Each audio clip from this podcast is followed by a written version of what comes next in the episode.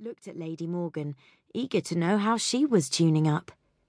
Moobin had prepared for the job by tinkering with the print of the Hereford Daily Eye Strain.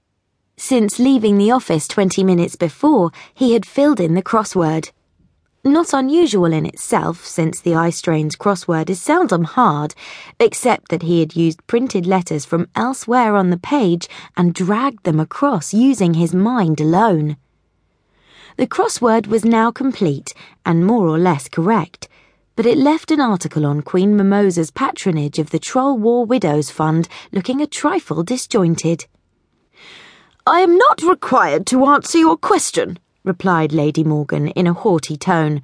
And what's more, I detest the term tuning up. It's quasificating and always has been. Using the old language makes us sound archaic and out of touch, replied Price.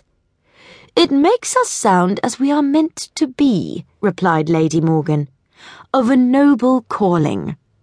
Of a once noble calling, thought Moobin, inadvertently broadcasting his subconscious on an alpha so low even I could sense it. Lady Mawgon swiveled in her chair to glare at him. I sighed. This was my life. Of the fifteen sorcerers, movers, soothsayers, shifters, weathermongers, and carpeters at Kazam, Lady Mawgon was certainly the oldest and probably the most powerful. Like everyone else, she had seen her powers fade dramatically over the past three decades or so, but unlike everyone else, she'd not really come to terms with the failure of the mystical arts to be relevant in everyone's lives.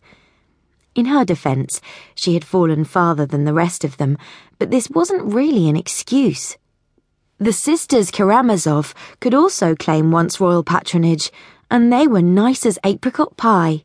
Mad as a kettle of onions, the pair of them, but pleasant nonetheless. I might have felt more sorry for Mawgon if she hadn't been so difficult all the time.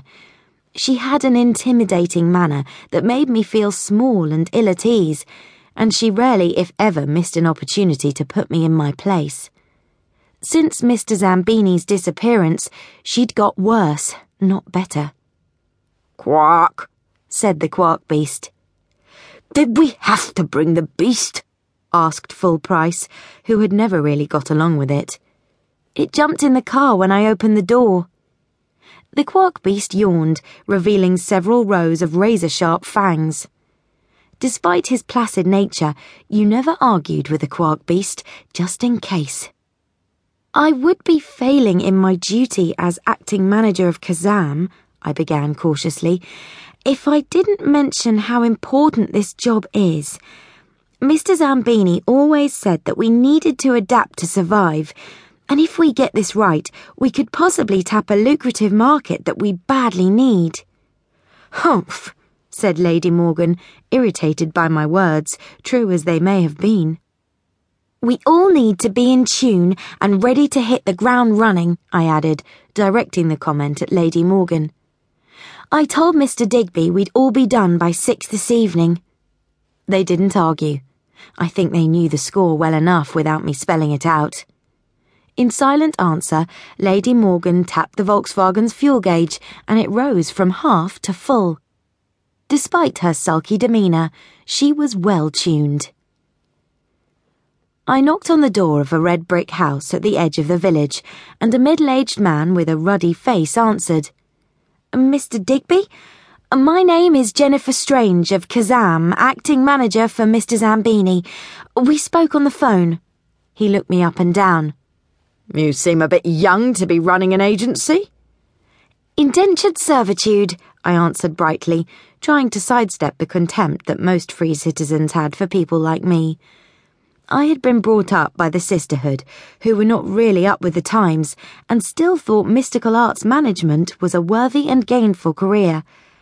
I was almost sixteen years old and still had four years of unpaid work before I could even think of leaving. You still look too young, indentured or not, replied Mr. Digby, who wasn't so easily put off. Where's Mr. Zambini? He's indisposed at present, I replied. I have assumed his responsibilities. May we get started? Very well, replied Mr. Digby sullenly.